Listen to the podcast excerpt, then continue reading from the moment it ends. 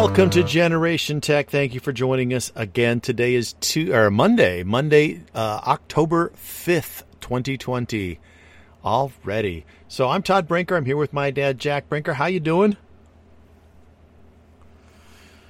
Likewise, likewise. So, um, tech stuff. I've been talking all kinds of stuff recently, but not so much tech the last couple days. I've been paying attention to sports ball. This weekend, I watched I, I watched and napped through a good good chunk of football. Uh, and I watched the Lakers lose yesterday. Although the cynic in me is looking at that going like the NBA basically set that up. The Lakers came out flat, like some like somebody came to them before the game and said, "You guys have to lose today because we we're, we're, getting terrible ratings, so we got to make this more exciting." And so they all came out and went, "All right, they told us we have to lose. We don't care." You know, um, I, I mean, I yeah, and I know that's I, I the, the the adult in me says that that's not the case, but the, the little kid in me wants to say, yeah, the fix is in for sure, because they were literally getting historically low ratings. But it's also the first time that the NBA finals has had to compete with the NFL and with the baseball finals all simultaneously. So, you know, it's just it's just a weird year. Um, I'm still pretty confident that the Lakers are going to ultimately win this. In fact, uh, each of their previous series, they lost one game and then won it. So what they called a gentleman's sweep, where they, they let the opponents win one game and then they and they win the rest of them. So we'll see, we'll see. Time will tell. So next game's tomorrow for the Lakers, and uh, tonight my Green Bay Packer team gets to play. Uh, so uh, we'll see how that goes. Um, they've had some injuries in their receiving corps, so hopefully they'll be able to to uh, play well. They're playing against the Atlanta Falcons, and the Packers thus far are three and zero, oh, and the Falcons are zero oh and three. Um, but you know that doesn't necessarily tell you anything. The the Falcons have a pretty high powered offense and always do. It's you know, of course. Did you see any football at all this weekend?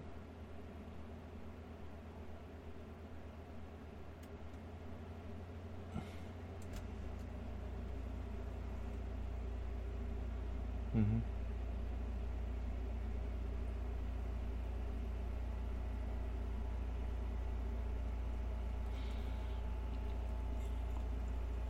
Mm-hmm.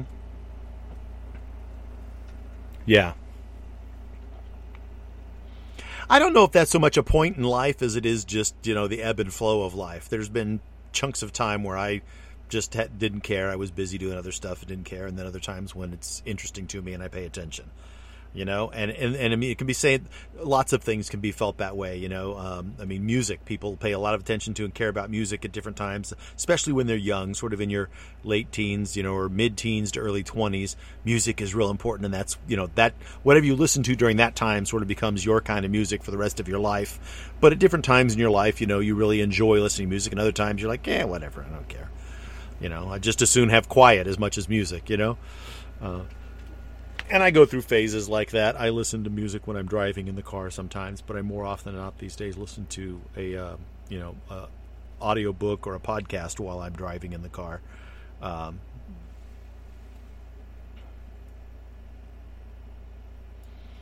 I, am surprised in North Carolina they wouldn't have something that's at least sort of bluegrassy that you could find that you liked.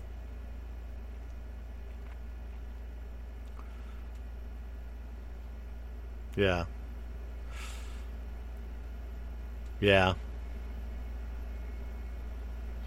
Yeah. Well, and what and whatever is popular, whatever they think they can get most of the people to listen to, and that age group, like I was saying, sort of the mid-teens to the mid-twenties, those are the people who seem to be more keyed into, you know, music is important to me.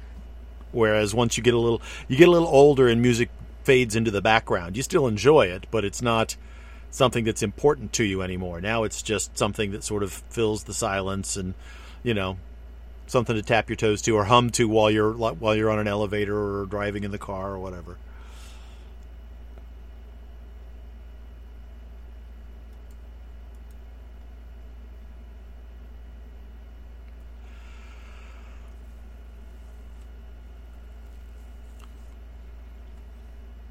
Yeah. Mm-hmm. Yeah. Yeah, and, and to be honest, most people that's how they listen now anyway. They don't listen to the radio. I mean, it, it's most music is listened to on, on a streaming service, or or a collection that you own or, that, or that you share with your friends. Um, you know, radio has radio has been in trouble for a while. Right. Yeah, and they can look at your music library and your you know listening history and get a feel for that, and then offer suggestions that meet that criteria of the same genre, similarities in you know artists, that kind of thing. Um, and so it's actually better than radio in that it, it's it instead of uh, you know wild guessing as to what people might or might not like based on you know uh, the the station's music director they now actually can listen to what you have listened to previously and say well if you like that then this makes sense for you and try this and check that. And so you can cater it to your own tastes, which is exactly the reason that online doesn't work very well for lots of other things like news gathering because I don't, you know, whether it it helps them sell news if if they keep sending me things that that reinforce what I like to see already, but it doesn't help me expand my horizons about information if the algorithm sends me things that are like what I already looked at. You know what I mean? The algorithm should if it's if it's being honest in terms of being a, a information source should provide you not what you're looking more of what like what you've looked at but a combination of that and things that are very specifically not like what you've looked at so that you can get a balanced perspective of what's going on. Because the the entire population has been funneled off into silos based on online type of stuff. And and I say that because I saw it sort of happening myself, and that's why I do not participate in any online media of any kind uh, when it comes to to uh, social networks. I I I, ref- I, I just don't. Uh, the closest thing I only have one social network account. Oh, I'm sorry, I actually have two. Um, I have an Instagram account which is sharing of pictures from my daughter and I look at that maybe once every other week or so. And I have a Twitter account that I look at about once a month, and that's about it. And and, and it's very minimal. Neither of those are, are used as a news source for me. The uh, the Twitter account account I follow a few tech people, and I occasionally check it to see if they or if they mention that they posted something um, that I want to get the link to, and so I'll go there to get the link or something. But that's about it. Um, because I have come to the conclusion and this is for me personally, I don't try to impose it on anybody else, but I have come to the conclusion that uh, social media, as it currently exists, is unhealthy for our society. Yeah.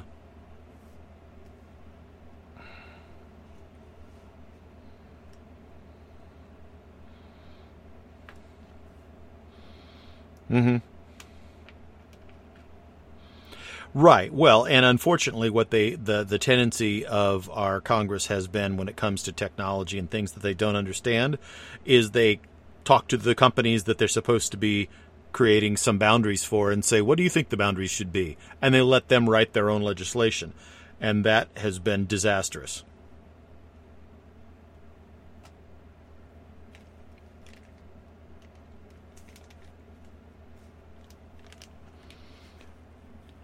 Well, I'm not. I, I wouldn't. I wouldn't limit that just to tech. I would say just large corporations. I think large corporations in general have that same impact, and the tech guys happen to be the big money ones right now. But all you have to do is look back a decade or so, and you can say, well, who were the ones that were driving all of it? It was large um, government contracting companies and oil companies, and those companies still have a ton of power.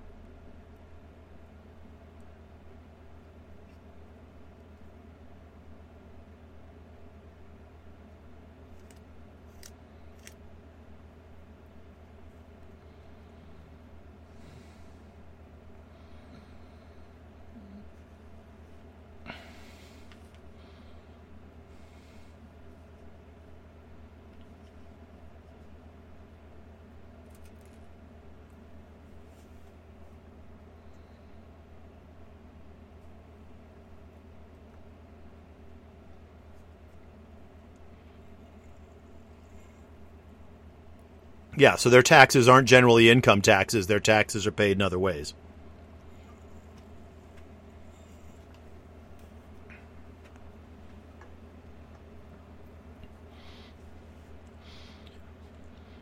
Yeah. Well, I also don't think that that's necessarily the reason he didn't want to expose. He also didn't want to expose because he knew it was a bad visual because the number was lower than than most people would expect, and he also knew that because of the things that he does as a businessman, that the average person doesn't necessarily understand the difference that we just explained. That they're just going to say, "How come he pays less taxes than me? He's a millionaire."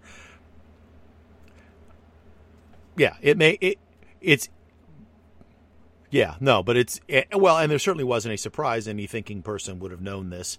That I mean, it wasn't a surprise. You know, there was there was literally nothing in his taxes that wasn't already already known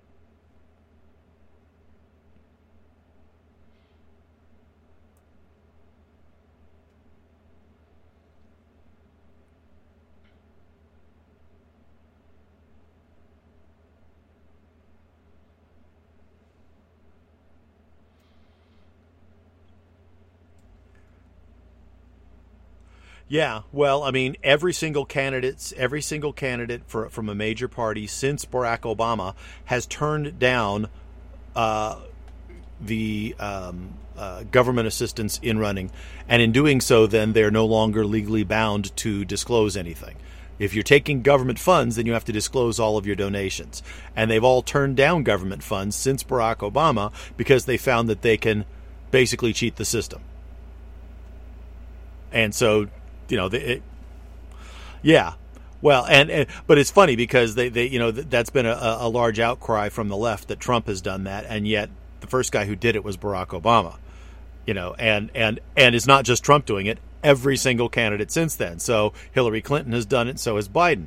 They're all raising their own private funds because that's the smart way to do it. Whether it's ethical or moral or that that's you know can be judged later, but it is very clearly the way that it's being done today.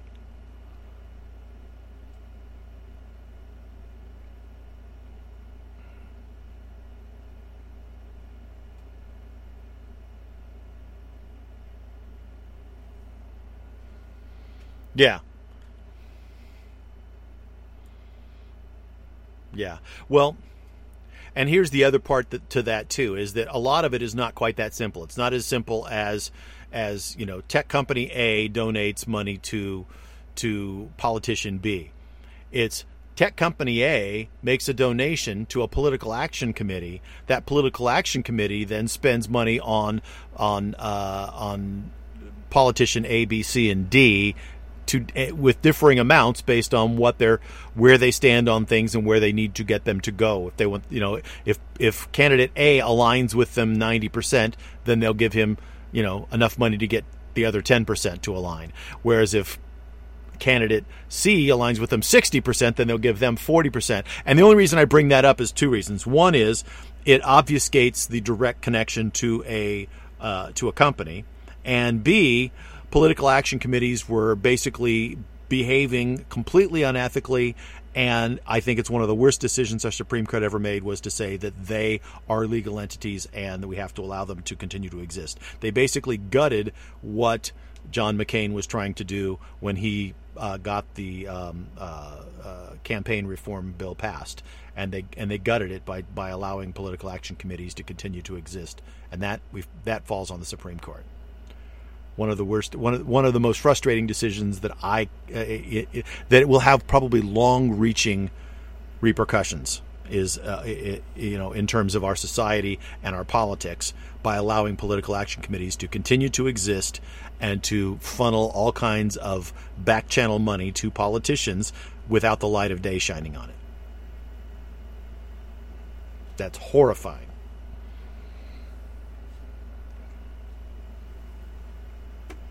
Yeah, that has so much to do with tech. there we go. Rant, rant, rant.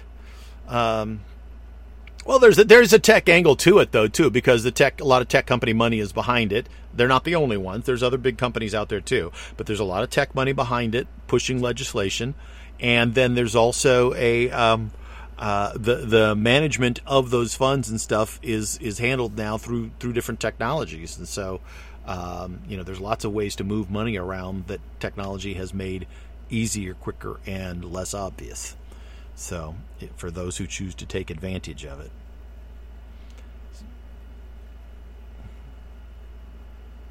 Yeah.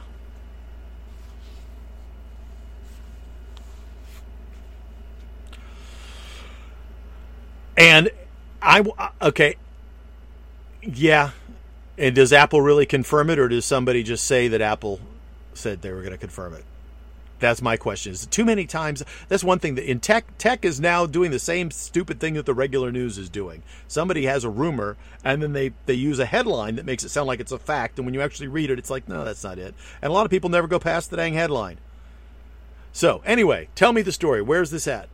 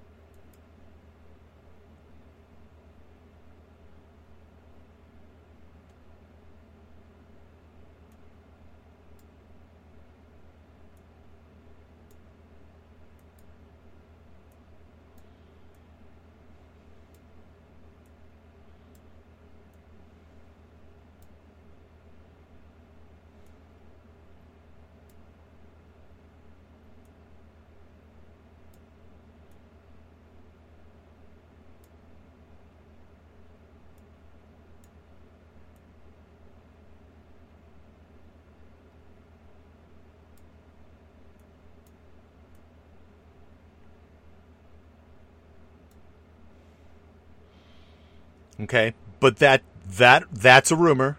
We don't know what the iPhone 12 has because it hasn't been announced. Again, just they, they slip in rumors as if they're fact all the time, and so I'm just calling that, you know. But anyway, yes.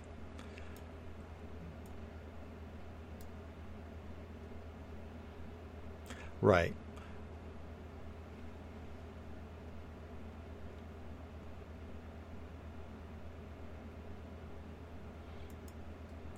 Yeah, well, and, and, and they do like you know point and and and point point updates all the time. I mean, fourteen point oh point one is already out, uh, and that that addresses a variety of issues. And so, you know, that happens all the time. To me, this is is sort of a non-issue, unless I guess it's your phone that that doesn't have enough battery life, and how badly is it not enough? You know, is it it dying? Um, you know, I can't say because I haven't experienced it. Um,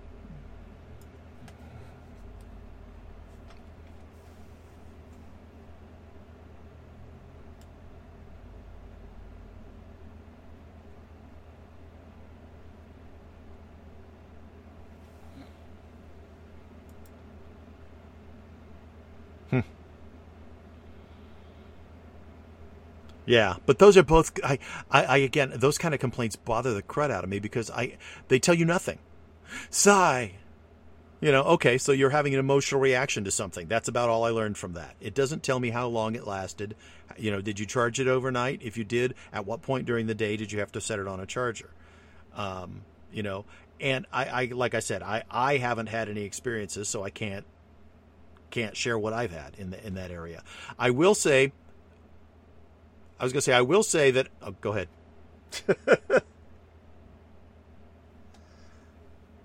uh huh.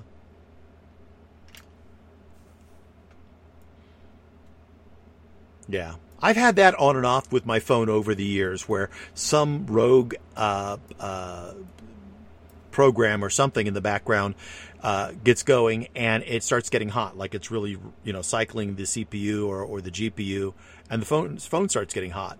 And I have found that if I go in and, and uh, uh, you know, if you lift up halfway and hold, then you get the little uh, carousel, and you've got all your apps that are in the running, and you can then, you know, like drag them up the top and, and, and kill the app.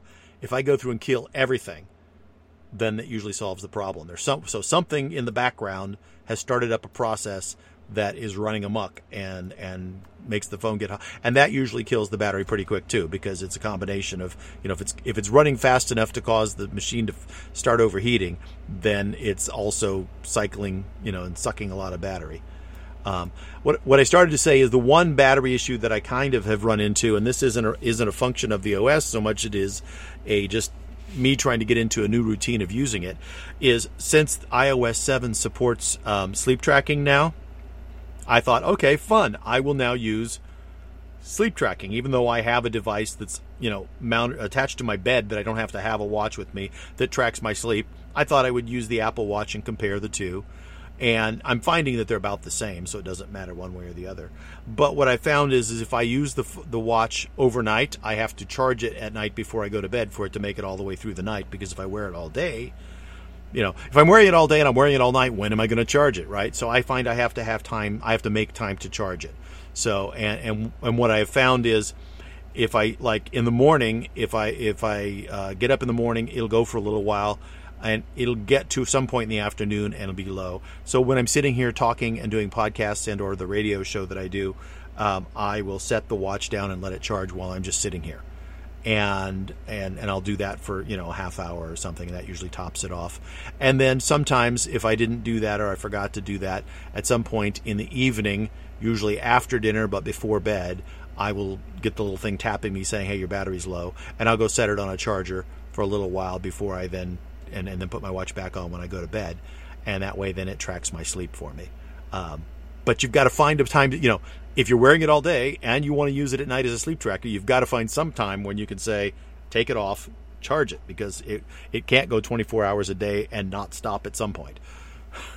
you know, but I, I don't blame that on the on the version of the operating system. That's just you know, you got to find the time.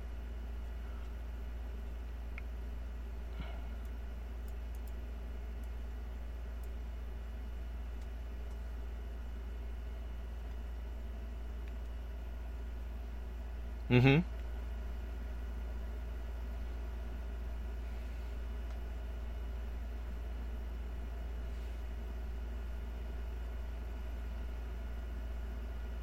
Right.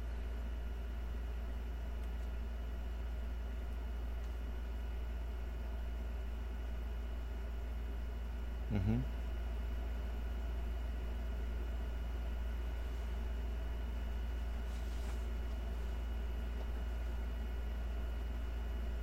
Right. Mm-hmm.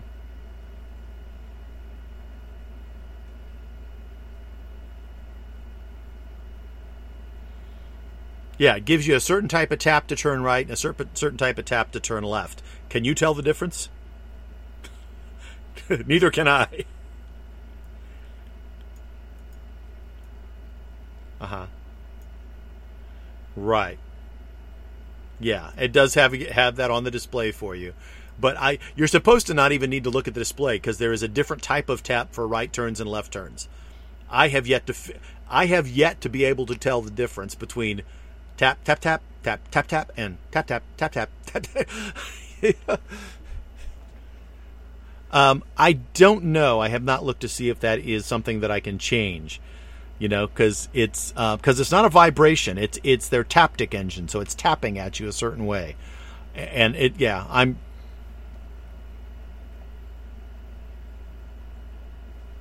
Yeah, yeah, it's not going to tap out Morse code for you.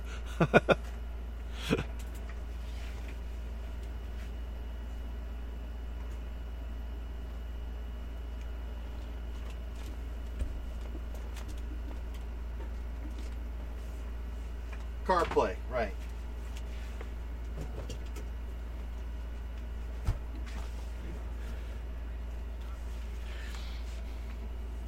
Yeah. Really? Yeah. I was very aware of it because when I'm driving, um, I too have CarPlay in one of my cars. But even when CarPlay is on, my watch is tapping me, and I find it somewhat annoying it bothers me. But it's like I guess if that's the only thing that I had helping me guide me, it's good to have and good to know. Um, you know, and you're supposed to be able to also use it for um, walking directions. So if you're somewhere in a city and you want to walk somewhere, that you can have your watch on and it'll then tap you as you're walking, which I think would also be very handy because it's obviously not going to walk around, you know, with a GPS out in front. Although I say that, and I know I've seen people walk around with their phone out in front of them all the time, but uh, it you know it's it's a little ludicrous, a little silly looking, but that's life.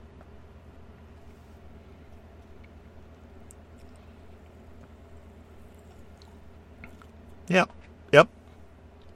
Yep. When you when well, it's funny too because like they they add features all the time. Every time there's a new OS, features get added to devices, old devices, and you don't always pay attention to those new things until suddenly you do. But you know, even uh, features that have been there a long time. Sometimes you know I may use it, but you don't, or the next person might use it, and you know something that, that, we don't. And and when you discover that new thing, it's it, it it's like a brand new piece of joy. It's like getting a new a new toy, a new device, because it now functions for you differently. I um I learned something about uh, iOS 14 recently too, which I like. Now on on the uh, not on iOS 14 on tvOS 14. On tvOS, if you have your Apple remote in front of you, the top two buttons are menu and TV. And TV by default takes you to the Apple TV Plus app. But you can change that to, to function like it did back when the Apple TV first shipped. And, and by hitting that button, it will take you to the home screen. So if you like to see the home screen where all the apps are listed, instead of going to the Apple TV Plus app, you can just go into uh, general and settings or into settings and uh, and remote rather um, on the Apple TV to change that function of that button to put it back the way it originally was. Secondly, if you press and hold that button, you now get a, a, slide out control panel that very much looks like the control panel you pull down on your phone in when you pull down um, from like the battery corner and you get the little grayed box with with control things in there and by default you have now users. You can identify which user is using the Apple TV, and it saves your preferences, meaning your uh, layout of your of your apps and and your preferred what you were watching last shows and stuff in Apple TV Plus by person. Yeah, so that yes, it's multi users now, and that's now supported in uh, Apple TV OS 14, so that now you know, if there's more than one person in the household, you don't sit down and find out that the last thing you were watching was was uh, you know Outlander, which is basically a time traveling soap opera for women, and uh,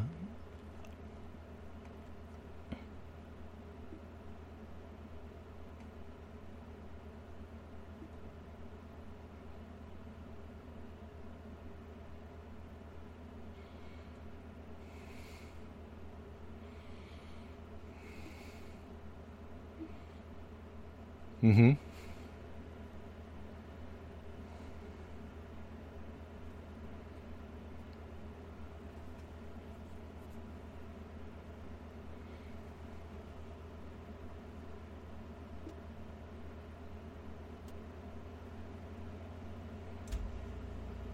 I don't know what you're talking about. Netflix? I don't know why that's my movie guide, but okay. I do. I have Hulu as well.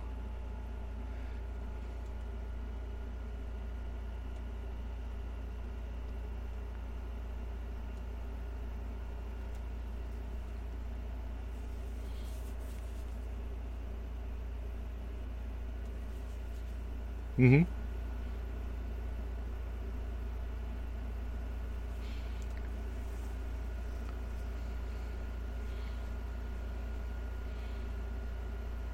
Interesting. I, am not sure what those are. I'll have to read the article because I don't know what those are in terms. I mean, I have those apps loaded on my Apple TV, but they don't automatically give me any additional functionality other than they're just another app I can launch.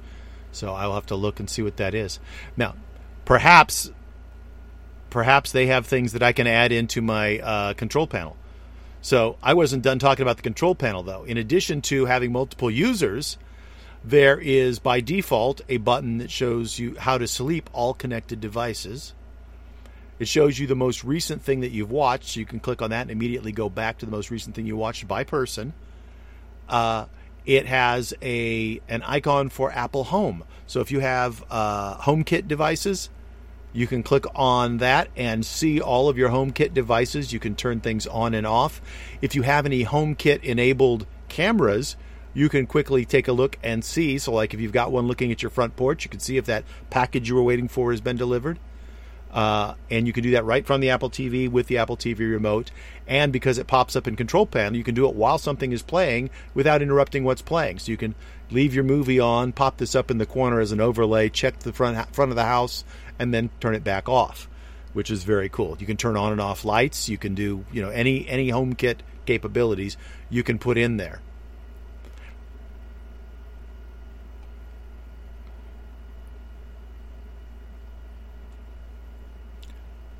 Yeah, I think a lot of this stuff was had been planned for Apple TV a long time ago, and like you said, they're just they've been slowly bringing bits and pieces out as other parts of the infrastructure have come into place. The next thing that's on there is a connections um, uh, icon. And when you click on that, it will show any associated speakers, AirPods, HomePods, or other Apple TVs. So you can click if you're you know if you're watching a show and you you can go in there and you can send the sound to your HomePod or to your AirPods if you don't want to bother anybody else. Or to if you're going to move to another room, click on another Apple TV, and it'll switch the show over to that one automatically. So you can, you know, go from room to room. If you're watching in the living room and you're ready to go to bed, switch it to your bedroom Apple TV, get up and walk in the bedroom. It'll be in, on in there. And then finally, there's a search button, so you can click on search to very easily um, look for anything on the system. And it gives you their regular search dialog, which, frankly, I'm not quite sure why they have a search dialog because you can use the um, the I mean you, you, can use the microphone function to to uh, to dictate the search, but why wouldn't you just hit the microphone button on your on your uh, remote from the get go and, and say what you want rather than going to the search menu? That didn't that one didn't make a lot of sense to me. But uh, but those are the default uh, functions in the control panel. I'd be very interested to see what other things I can add in there, and I haven't really gotten into that yet. So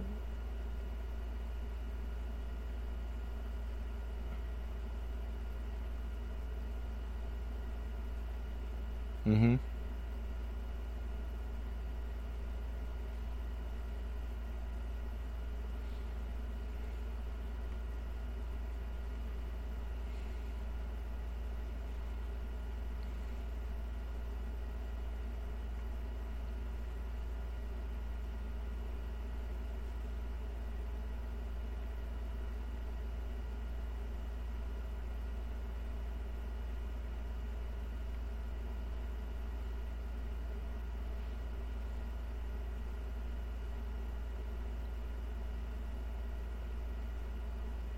Hmm.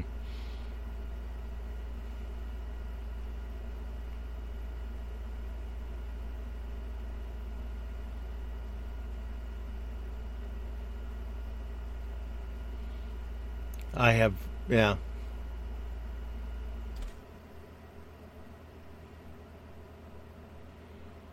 I don't know. Yeah, I mean that that's news to me because I have Apple Arcade loaded on my system, but I didn't see that it did anything that the that the Apple TV functions at all anyway differently than it did prior. Yeah, I'd be interested to see what supposedly I can do that I didn't know that I could do before. I, I, that didn't sound right. that didn't come out. You know what I mean? What functionality was what functionality was added? Yeah. Uh, yeah. See, I'm looking at like the uh, on for settings for each app to see if there's like somewhere where I can turn on. Uh, like like I'm looking at Hulu to say, well, under Hulu or under Netflix in settings, is there a way to go um, and say add to control panel? And I just don't I don't see anything like that. And there's and there's no like control panel setting uh, either. So I don't know.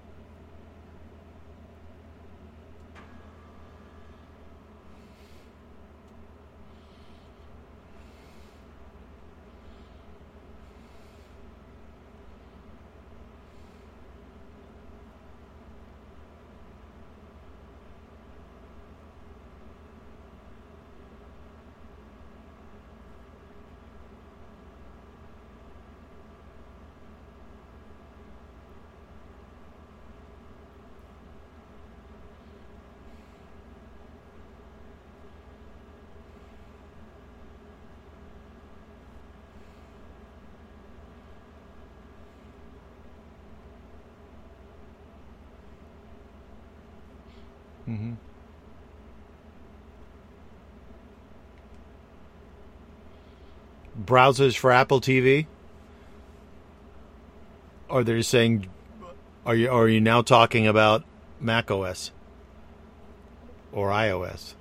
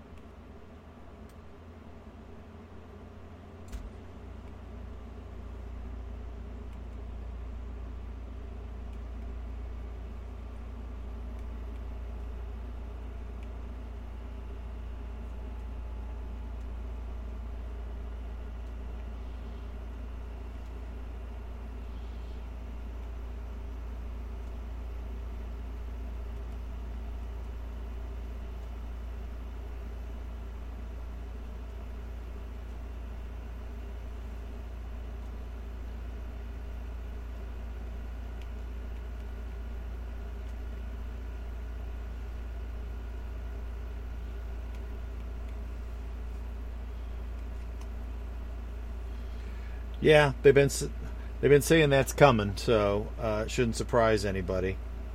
The um,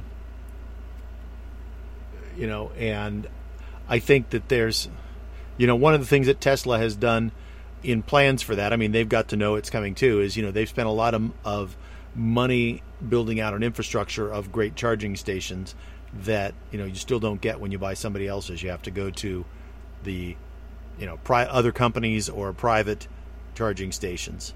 And there's lots of those out there too, but they're of varying degrees of quality, you know, whereas Teslas are all standardized. So Tesla still has some advantages that will take a little time to to uh, get past if you're a you know car manufacturer from another of another ilk.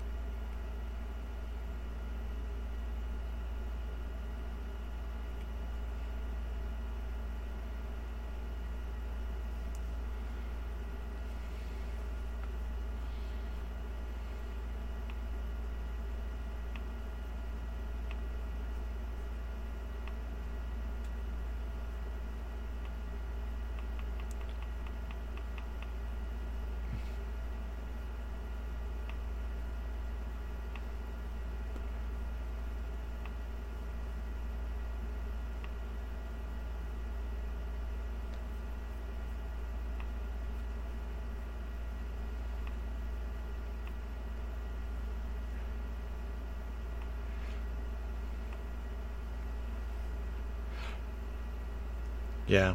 Did you know that just in this year, this year, the first new nuclear plant design since 1970s was approved? And that they're yeah, and that they are now working to get their first installation. And basically, what it is is they've created a very small reactor. Now, by small, I mean 60 feet tall and, and 30 feet across. But it's small enough that they can build each unit in a factory and then they can link multiple units together to create a larger location that they'll set. So in a, in a, single location, they would have multiple reactors, and these reactors are designed specifically with the control rods. Uh, lifted above the reaction unit so that if anything happens, gravity drops the rods down. Yeah, I just read an article. We talked about it on the radio station this last week, so you can do a little. I don't remember the name of it. If I can find the article, I'll share it with you. But I thought that was pretty amazing. And they said the same thing: is that the problem is isn't that there there's that there's not safe ways to do it, is that there's not ways to do it without uh, dealing with the political issues surrounding nuclear. That the scientific and the safety issues have, have largely been resolved, and they're not saying it's perfect, but they're saying that it actually has you know the amount of damage done even when uh, with it, taking into account the nuclear problems that we've had in the world you know and there was the Fukushima plant in Japan and the the one that everybody talks about is the one that happened in you know Ukraine during the Soviet Union era um, even with those accounted they've done less harm to the world than um, than the amount of uh, air pollution that's been put out by coal burning plants and yet coal burning plants are still tremendously more efficient than than all the other alternatives right now. And so so the nuclear guys are saying we've got the answer, you just need to listen to us.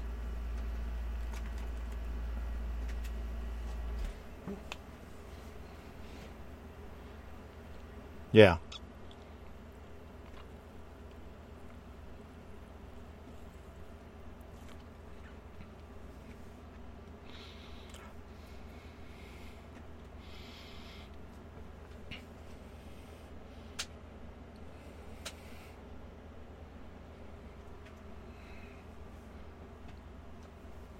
Mm-hmm.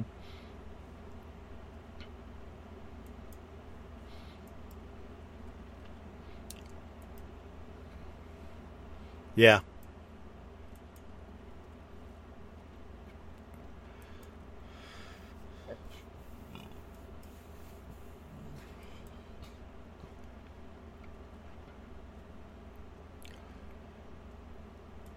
You know where they should build it if they're going to build it in California is out along the Salton Sea. It's it's gross and disgusting, and nobody will go out there. It's not used for anything. It smells like a you know like a, a cesspool. That's the water they should be using. Use that. Nobody wants to be there anyway. Uh, don't use our beautiful oceans. You know that they're basically shutting up the the San Onofre plant's been basically decommissioned and it's being slowly dismantled.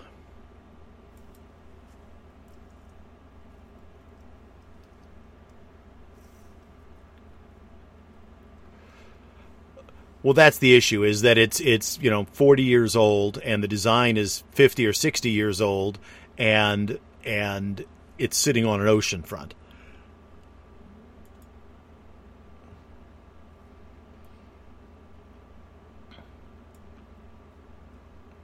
They can, they can, but I mean, you know, the the if you if you look at the actual amount of damage that's been done by earthquakes in the last 80 years in California, um, it's it's largely mitigated by by good building practices. I mean, even the, the even the one the Northridge one that was so horrific and everybody said it was terrible. Uh, you know, more people died in the city of Pittsburgh over that winter than died during that earthquake. Um, and I was living in Pittsburgh at the time, so that's how I knew that. Um, you know, just from from the cold and from um, um uh, mostly from um, they uh, unfortunately it's a horrible way to die, but they were suffocated in their sleep from um, carbon monoxide poisoning, uh, which happens a lot in places where it's really cold and you lock up your house real tight. Uh, if you're not real careful. Anyhow, the um, you know San Onofre, uh, you know, I mean, it was it was really really. I mean, it was originally operated. The Unit One was started operation in 1968. You know, and at some point you got to say, okay, it's old enough that we either we rebuild it or we just shut it down and let's say let's go um, uh, start up somewhere else. You know, the problem is trying to get started up somewhere else these days is difficult because of the the image that's been painted by by very reactionary political people.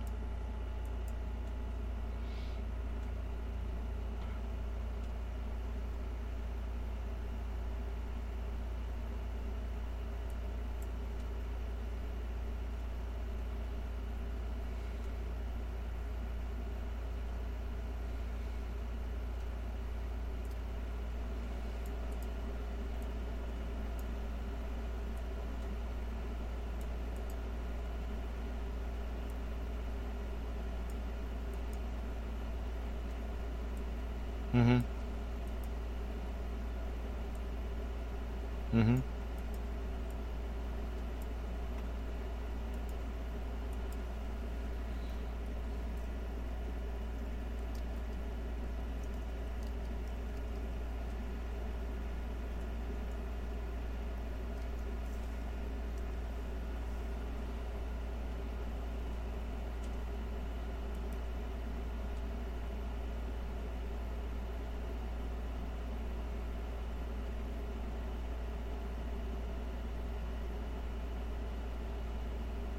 Mm-hmm.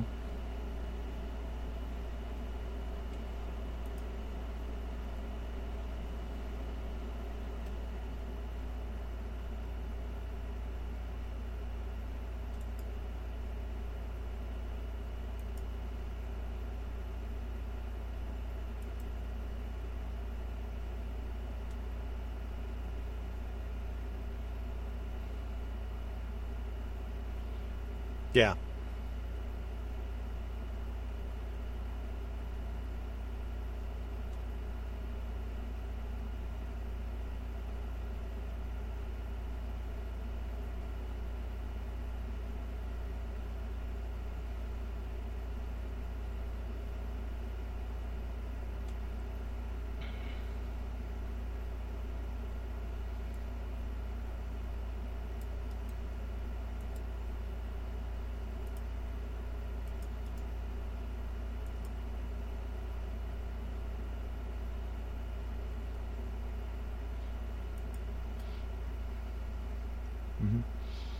Yeah.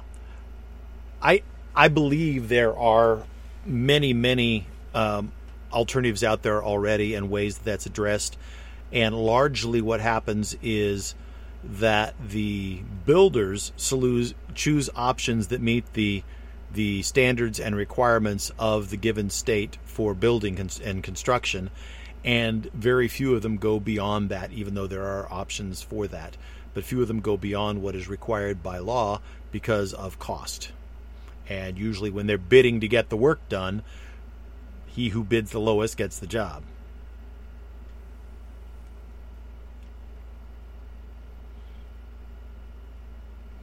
Oh no, no. Yeah. Well, and and if they do, if they do, it's going to be somebody. You know, it's going to be cities that uh, uh, in along the west coast where they've got incredibly um, left wing radicals who are happy to tell you that you have to uh, uh, comply with new laws in order to do anything. You know, you're not allowed to brush your teeth unless you're using a certified and approved toothbrush. Um, you know, I mean that's that's the way of the, of the West, quite frankly. you know, and and I say that sitting here in California, knowing that that's that's how how things are done here. So.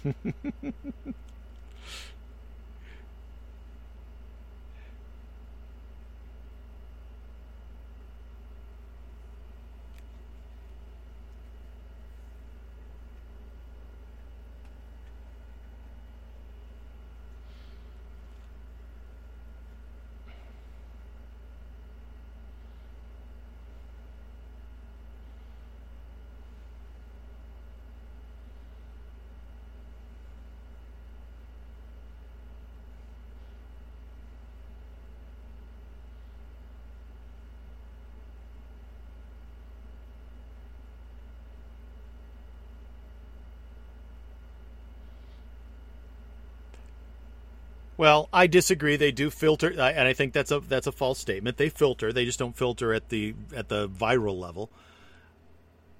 But they filter. You know, you don't don't don't participate in the hyperbola.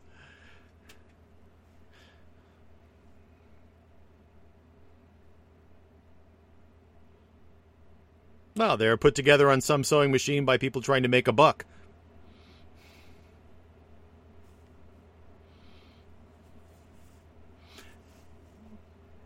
Yeah, I, I, can I can see your point of view, and but the, and and and we've gone way off the technology thing.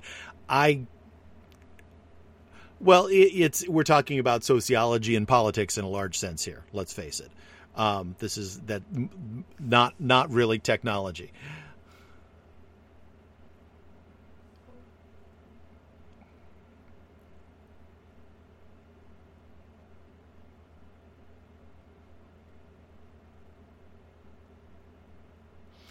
Well, I mean, I've seen I've seen more than my fair share of people walking around with the freaking mask on their chin, which does nobody any good. Um, you know, and and and that you know, well, technically you're wearing the mask. Well, I guess technically you are, and technically if I flick my boogers at you, then then uh, you'll know what I think about you. You know, um, I, it's it's clearly there are issues. I, I think that a if somebody's wearing the mask covering their nose and their mouth, and, I, I think that you know that yes, an N95 mask is going to be better, but to say that wearing a homemade cloth mask does nothing and that it's a waste of time is also ignorant of the obvious truth that it does keep stuff from moving around. The problem is is that most people are presuming that this mask protects them. It doesn't. It does nothing. And in fact, the masks that the doctors wear, the N95 masks, the reason they're wearing those masks is not to protect them from the patient, it's protecting the patient from them so that their spit and spittle don't get into patients when they're doing surgeries, which is where they first started using masks. And so they, you know, most people are completely backwards on the whole purpose uh, uh, for having a mask in the first place. You know, it, it has l- literally nothing to do with um, protecting yourself. It's you trying to help protect others. And if if you don't have an N95 mask, wearing some other mask is is not a perfect protection at all, but there is some protection provided for other people. And if nothing else, it shows the other people that you actually give a damn about them being better. And and the world, the, as the Pope said in in the Tutti Frutti or whatever it was called, uh, you know that's what we need. We need a brotherhood and a sharing of of, uh, of values of love towards each other. Yeah, he there was a large section in the uh, in, in the uh, in that document where he talks about the parable of the Good Samaritan, and and used that as the basis for saying, you know, your neighbor, love your neighbor as yourself. Your neighbor isn't just the guy who literally lives next door to you. Your neighbor is the neighborhood of mankind and that you should treat everybody as your neighbor and show kindness towards them. And if that means putting a mask on, then put the dang mask on. You know, it's not going to hurt anybody.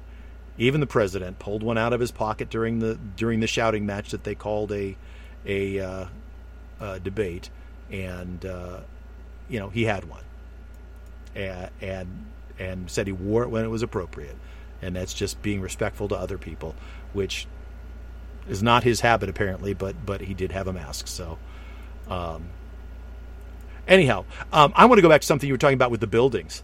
Uh, have you ever been to Zion Zion National Monument? Yeah, I don't know if you remember if you've ever if while you were there you went into the uh, Zion uh, Visitor Center but they have the coolest visitor center ever. It is designed, it's a low energy design with renewable energy, and they use, because it's so hot there, they use convection. And they've got underground tunnels that were bored out away from the building that they built on, filled with large boulders. So anytime they found boulders in the ground, they would go and dump them in this channel. And then they covered it over so that air flows through the channel, but there's these large rocks buried underground. So it's always cool there. And then uh, during the summer, they put a big black tower at one end so that the air heats in the tower and sucks the air one direction. And then during the winter, they put the big black tower on the other end on the building and suck. I'm sorry. During the summer, it's out at the one end away from the building. No, it's on top of the building. It's on top of the building, so it heats up. It pulls cool air through the ground and then up through the building, so it cools the building. And then during the winter, they reverse that so that it then pulls the, the warmer air from outside into the building to help heat up the building. And they all do it with convection. There's no fans, and you can stand in front of the open vents and the grates inside the visitor center and feel the air moving. Uh, it, it's actually pretty amazing how much air they get just from convection. And so when you go through the doors, it's it's you can't it's it's like a rotating door and it seals behind you so that they keep the place sealed in order to keep the airflow it's it's just really well done, and it's all done with uh, like insulation and air management, and and the use of you know because even in the desert when it's really really hot out, all you have to do is go down about ten feet, and it's cool. If you've ever been a, in a cave or a lava tube, um, I went I was in a lava tube outside of Flagstaff between Flagstaff and the Grand Canyon, and it yeah, it was like 110 degrees outside, and you step in and you're maybe 10, 15 feet inside, and it's cool. And if you go down further, it's chilly. You know. Yeah, it's like 54 or something like that is sort of the yeah. And then of course if you, you if you dig really deep, it starts getting warm again. You know, there's those those really deep salt mines. Yeah. You know, it's amazing how much energy there is just just in the thermodynamics of the earth that we could also channel in different ways if we if we chose to spend the effort to think about how to use that. Because differences in temperature is potential energy.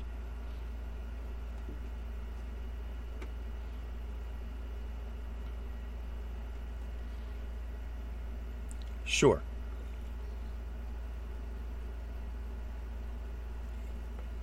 Mm-hmm. Mm-hmm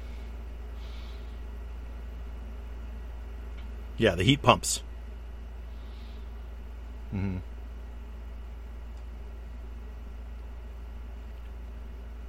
Yeah. Right. Yeah, it's similar to like um, remember when we were living in New Mexico and we went and visited the 200 year old adobe house that was for sale? And literally two and a half foot thick walls, and you stepped inside this place, and again, hundred and something degrees outside, a few feet inside the door, and it was cool and comfortable because it was like living in a cave. I mean, they created the underground environment essentially by building it above them. Mm-hmm. Yeah. Yeah, the outdoor heat never bakes in because it's just too far down. It's too thick to get through the walls and the roof. Yeah. Thousands. Yeah.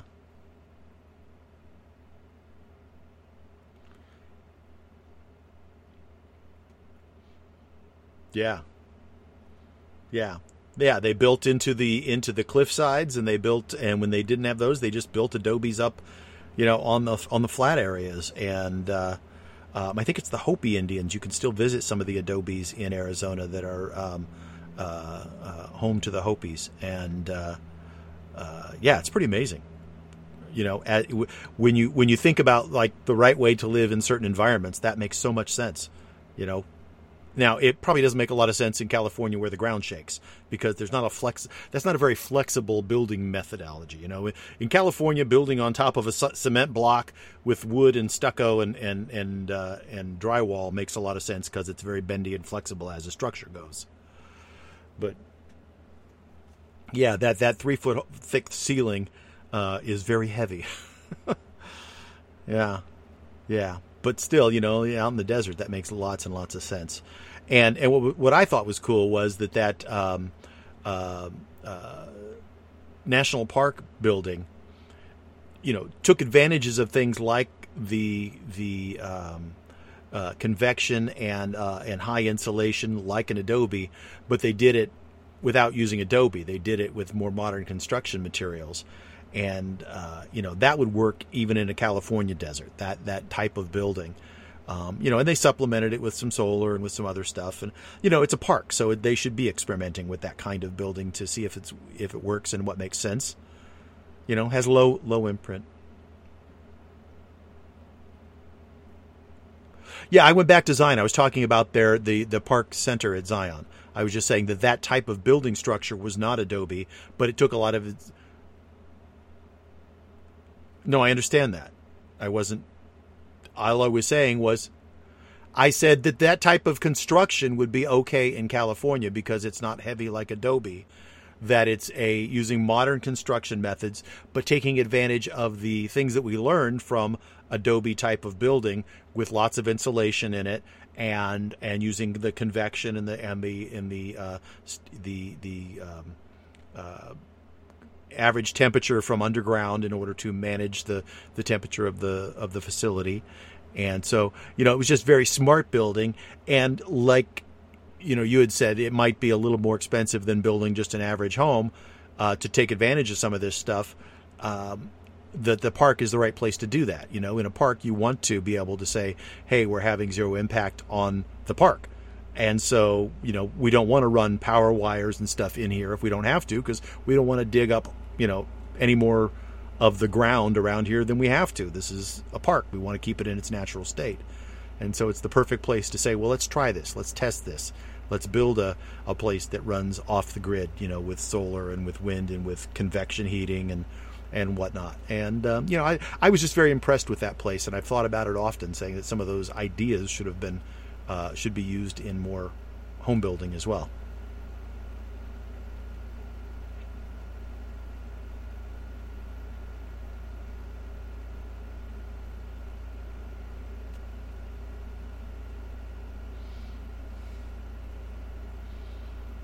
Mm-hmm.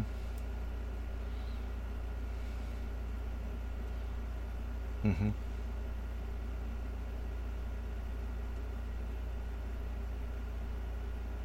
Mm-hmm.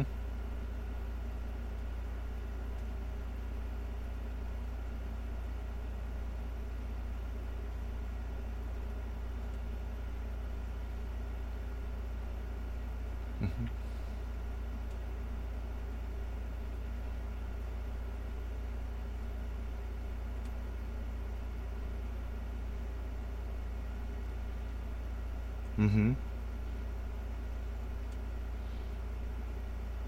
Yeah. Yeah, you don't want anything too you don't want anything too high uh, you know in front of you to block the sunshine in your view, right? So, yeah. Now that makes sense, you know, that east facing thing because you get the morning sun which kind of warms the house up a little bit from the from the night.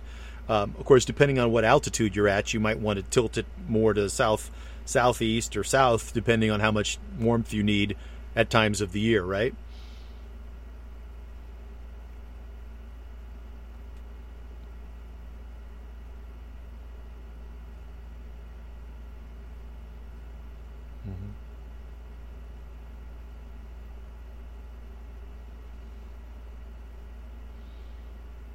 Sure.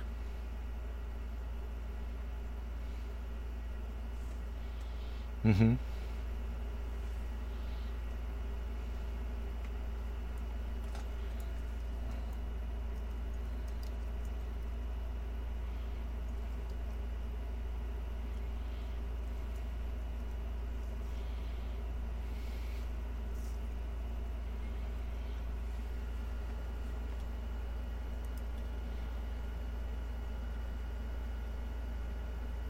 Mm-hmm.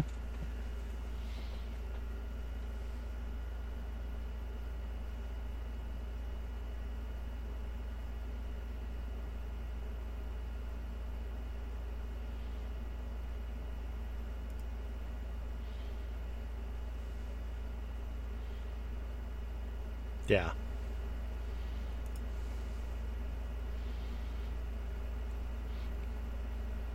Yeah, e- e- either build where there's a big tree and work around it so you don't take the tree down, or uh, or uh, transplant a tree.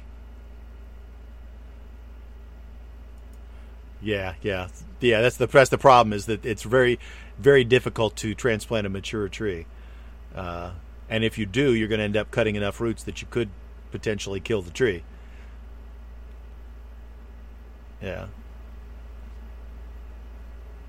yeah. Yeah, as as messy as it is, I always thought it'd be cool to have a tree that had like you know walnuts. I thought a walnut tree would be cool, but that means that there's a lot of crap dropped. You know, that's my here's me here's me and my practical side going.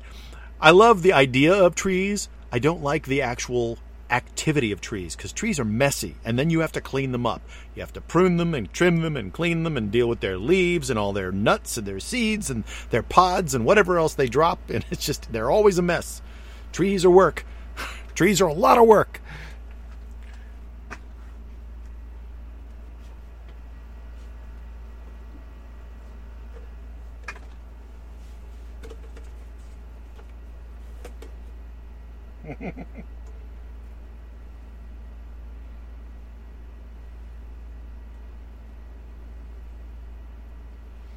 hmm Yeah.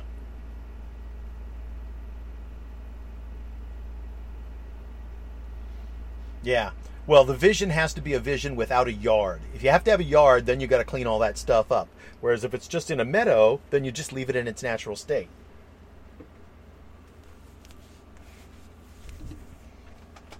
So your house faces a meadow. It doesn't necessarily have to. Um, uh, yeah, because a, a, grassy yard is the problem, right? Therein lies the problem. They require lots of upkeep.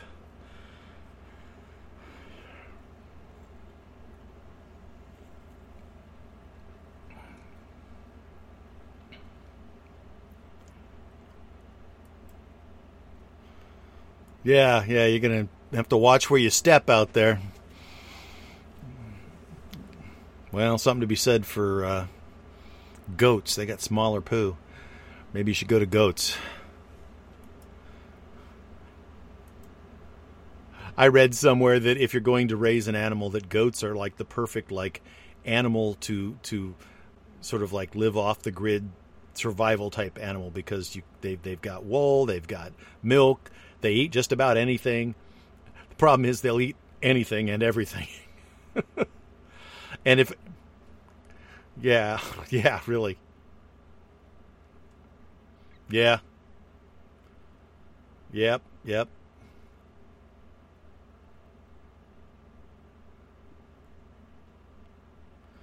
Lovely.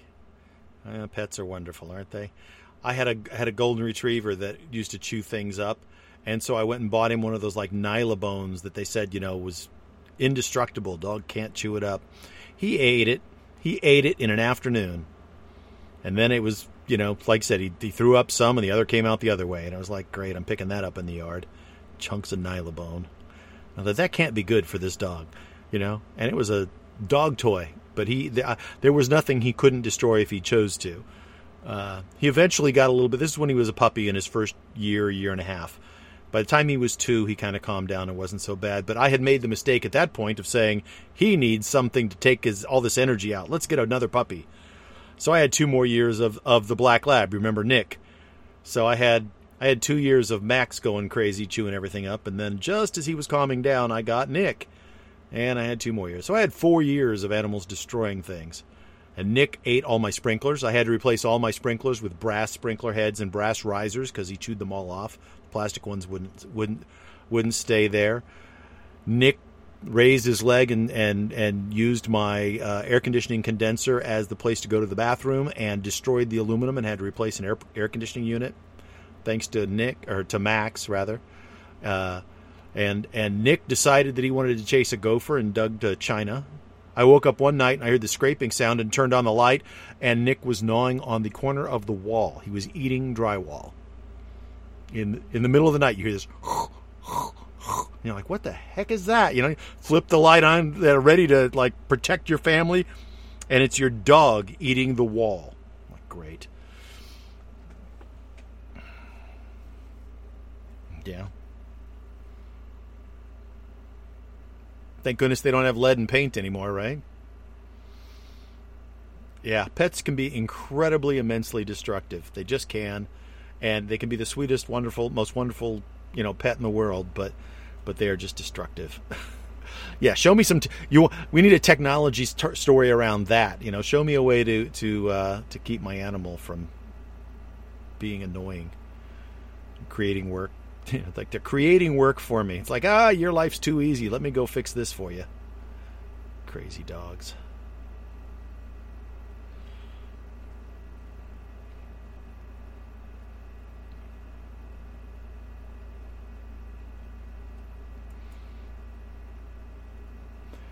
Uh, let me see if there's anything else going on in the tech world. I was kind of seeing, uh, waiting to see, and we'll find out if it happens. If uh, I, I, was guessing that Apple might announce like well usually they do on Tuesday so maybe tomorrow they'll announce that the following Tuesday they're going to have excuse me their phone event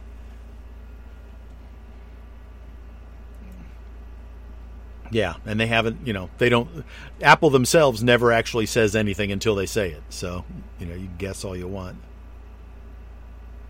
yeah but I was kind of thinking you know time wise they would probably like to get these things out and going before the Christmas season, so they probably want to announce it in the next week or two. And so I figured, and they usually a week before the announcement, they announce that they're going to have an announcement. And so, uh, of course, a lot of that they did because that that gave then the news people time to get tickets to, and rooms to travel to uh, to their site. But since nobody's traveling there anymore, since it's all virtual, maybe they're going to decide we don't need to give a seven day warning. We'll just go say, okay, we have an announcement. Tune in.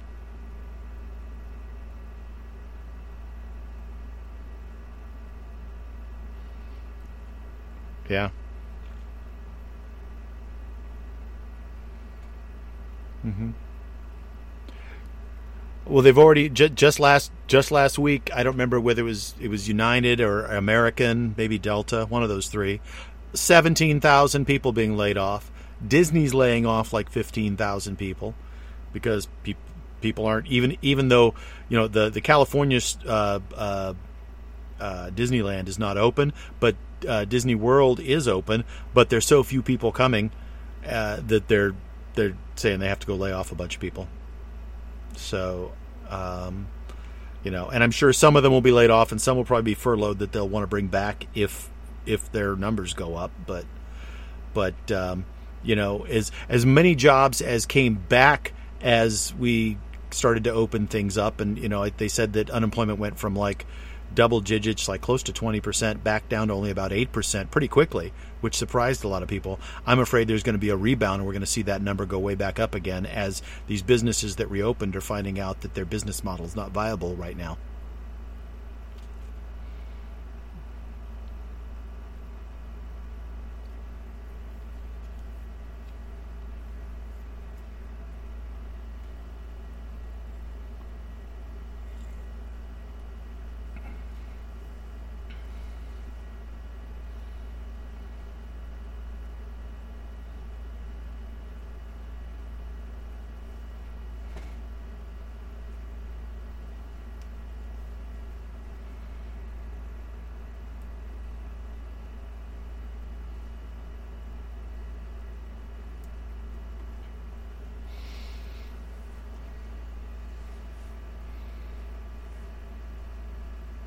Yeah.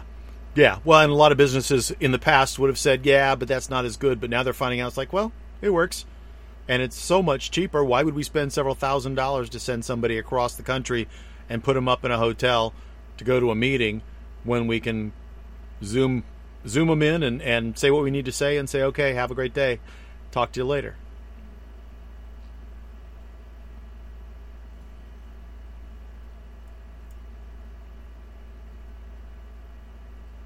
Mm-hmm. Did you know that today, nine years ago today, Steve Jobs passed away? Nine years. Didn't seem like it was that long ago. Mm-hmm.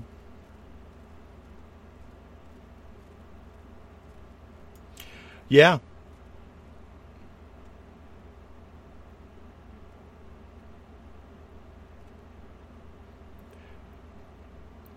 Yeah, he had what was generally generally a curable version of pancreatic cancer, and he, for a year, refused medical treatment because he was going to treat it with diet.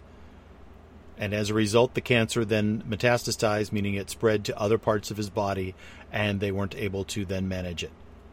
And that's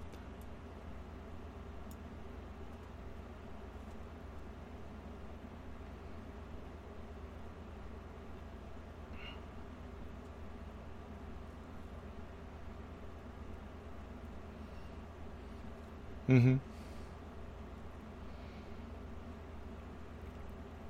Well, and like everything, cancer isn't a monolithic thing. There's lots of different versions and, and variations, and you know, only the people who who study that stuff, you know, pancreatic cancer is one of is a generic term for what could be you know 50 different cancers, but but everything I read said that the one that he had was a 100 percent survivable cancer.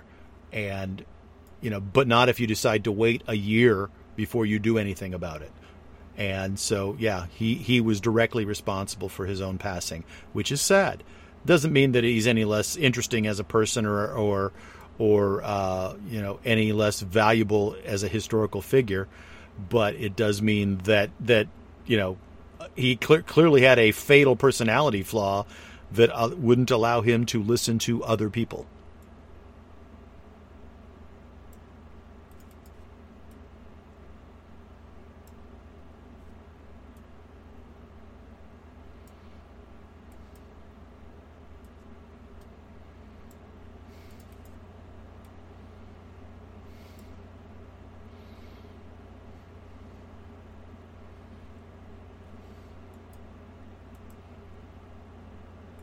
Yeah, absolutely.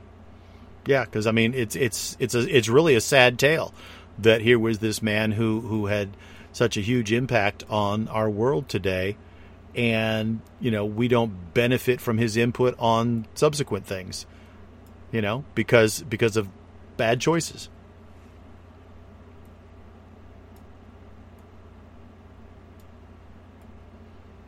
I've got it recorded. I haven't watched it yet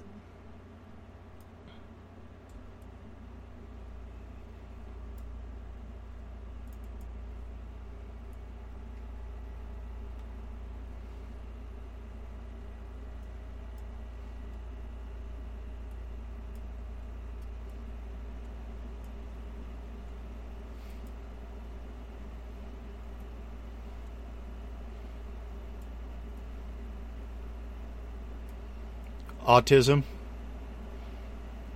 Yeah.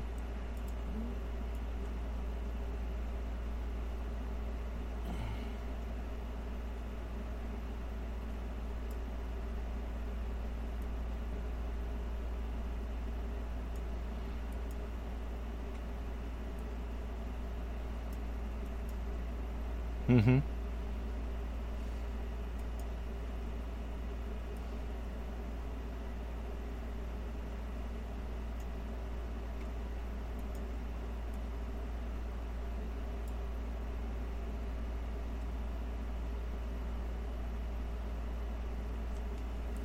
Mm-hmm.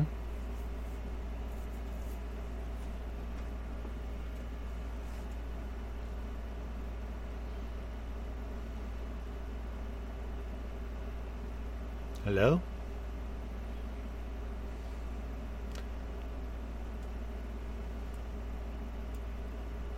Wow. So apparently, a uh, company was able to uh, hire autistic people for doing detail work like uh, proofreading, and so that's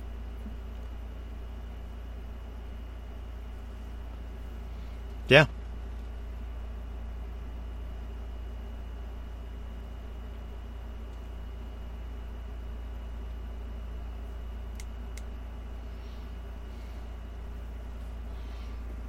Sure.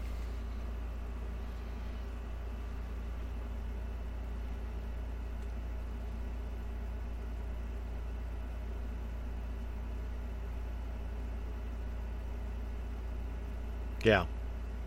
Well, that's true of a lot of hiring. A lot of hiring is based on first impressions and and expediency, you know. And in, in, fact, there's a lot of hiring that gets filtered out so that the person actually making the decision never even sees them because the HR department says they don't meet the criteria.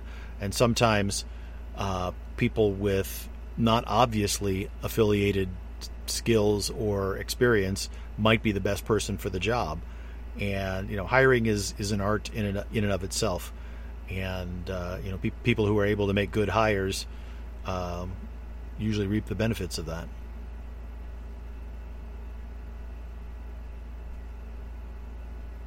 Mm-hmm.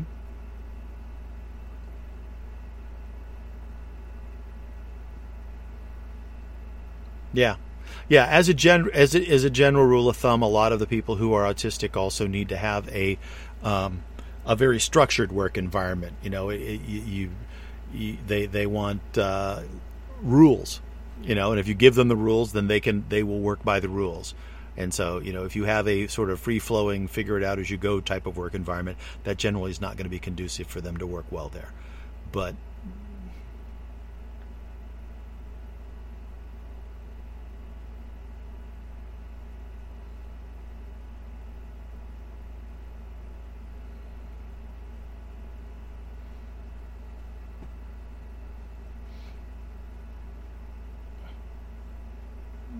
Mm-hmm. On the spectrum. Yeah, on the spectrum is, is how they're referred to. Yeah.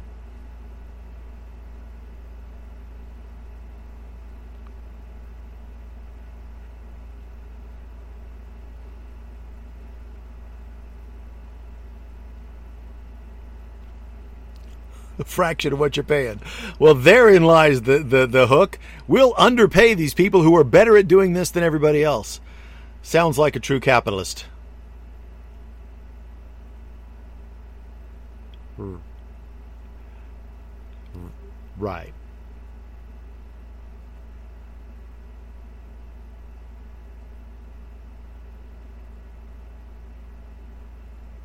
Yeah. Well, depend yeah, de- depending on the severity of their autism, they may not have been able to find work other places. Uh, you know, and and like I said, you do need to have an environment that that works for them and deals with some of the areas where they where they do have some some shortcomings in terms of uh, social interaction and and communication. And so you need a, a, a supervisor uh, in that group that understands that, knows how to work with that. You know, your granddaughter, um, Jensen, that's the group of people she works with. She works almost exclusive with, exclusively with people on the autism spectrum. Yeah, that's what her job is. Yeah, I doubt it because she doesn't watch regular television at all. So if uh, we tell her about it, she can probably go get it on streaming and watch it.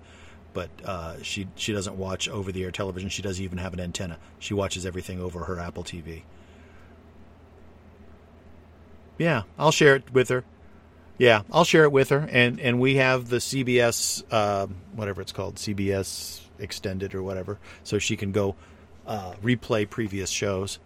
Um, yeah, you know it's funny. I said I had it recorded, and then I thought about it. It's like I don't even need to have it recorded. Doing that was actually just a waste of time because I can go back and get it from the 60 Minutes app and watch it.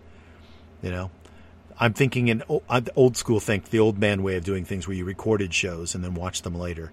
And you don't have to do that now. You just go to the app and you watch the dang show whenever you feel like. That's the way the world works now.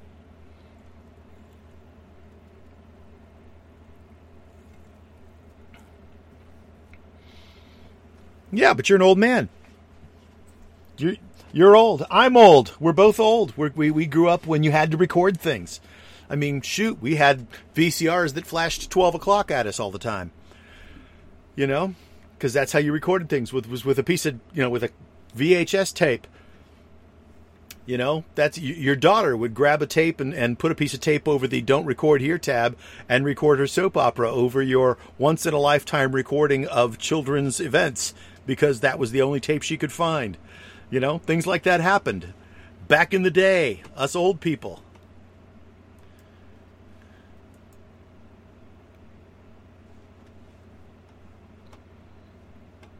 Mm-hmm.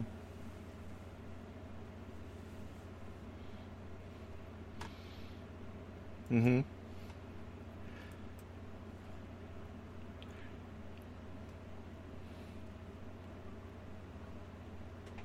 Yeah, it was poor quality. So, yeah, it was like PBS um, uh, uh, concerts and stuff. Yeah. Yeah.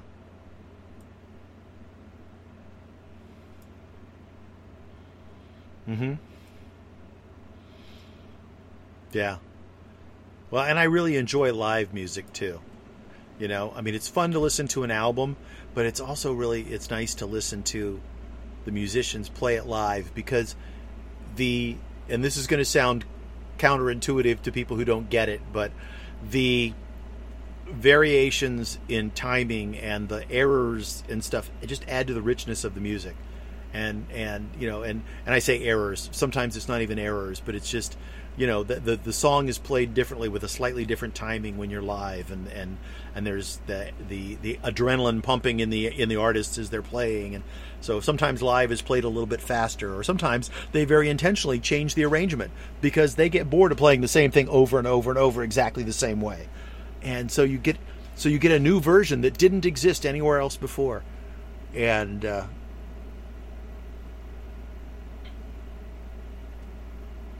Mm-hmm. Yeah.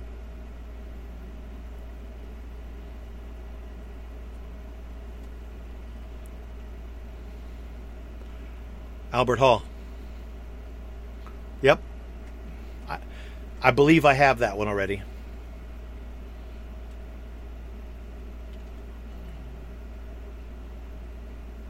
Mm-hmm. Yeah. Yeah. Yeah, there's live conferences, and the PBS ones. Sometimes they were specially done for PBS that they don't normally allow cameras in, but they're going to record something because they wanted to, you know, make it as a special deal so PBS could then use it during their fundraising passes to try to get, you know, they, they wanted to keep that public broadcasting alive.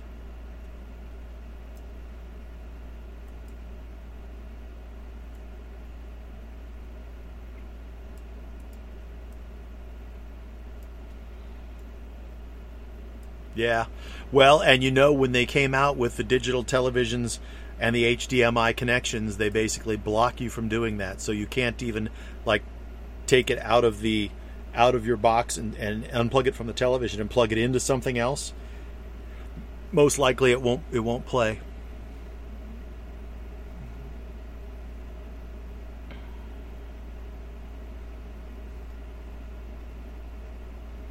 Yeah.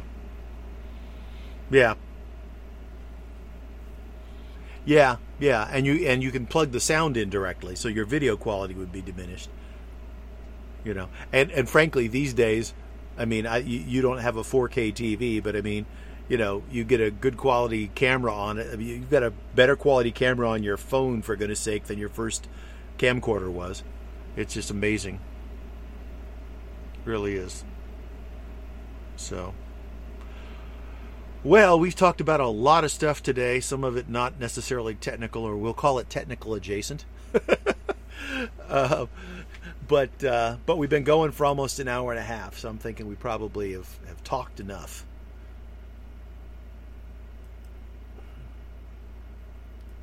We will. Um, so thank you all for joining us today. For anybody who's listening to this, and we will we'll do it again on Monday. Uh, have a great weekend, or a great week rather, and we'll talk to you soon.